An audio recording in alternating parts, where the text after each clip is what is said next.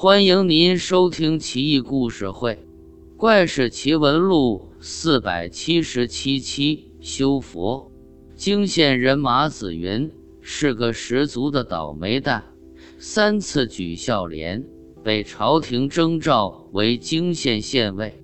前两次到任不过几个月，家里父母先后去世，只好丁忧去职回乡守孝。第三次做官，马子云押运本县官粮进京，经过淮水时遇上风浪，粮船沉没，几万斛官米全部沉入水中，随行官吏和衙役统统葬身鱼腹，无一幸免。唯独马子云命大，却也因为渎职锒铛入狱。马子云在牢里潜心修佛，日日诵读佛经，修心养性。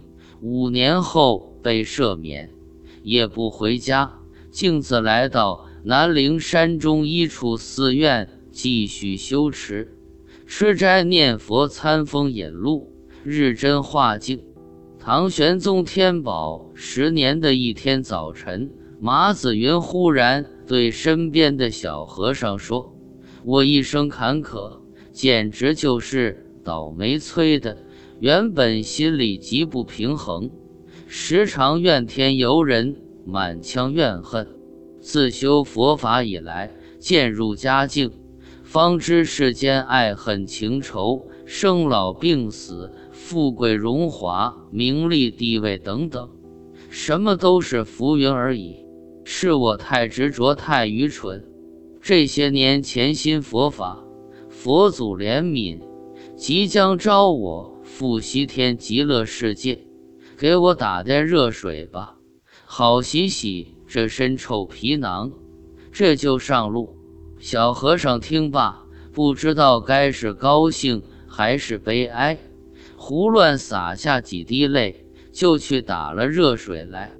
马子云沐浴更衣后，端坐蒲团之上，朗声诵读佛经，顿时一乡满是霞光弥散。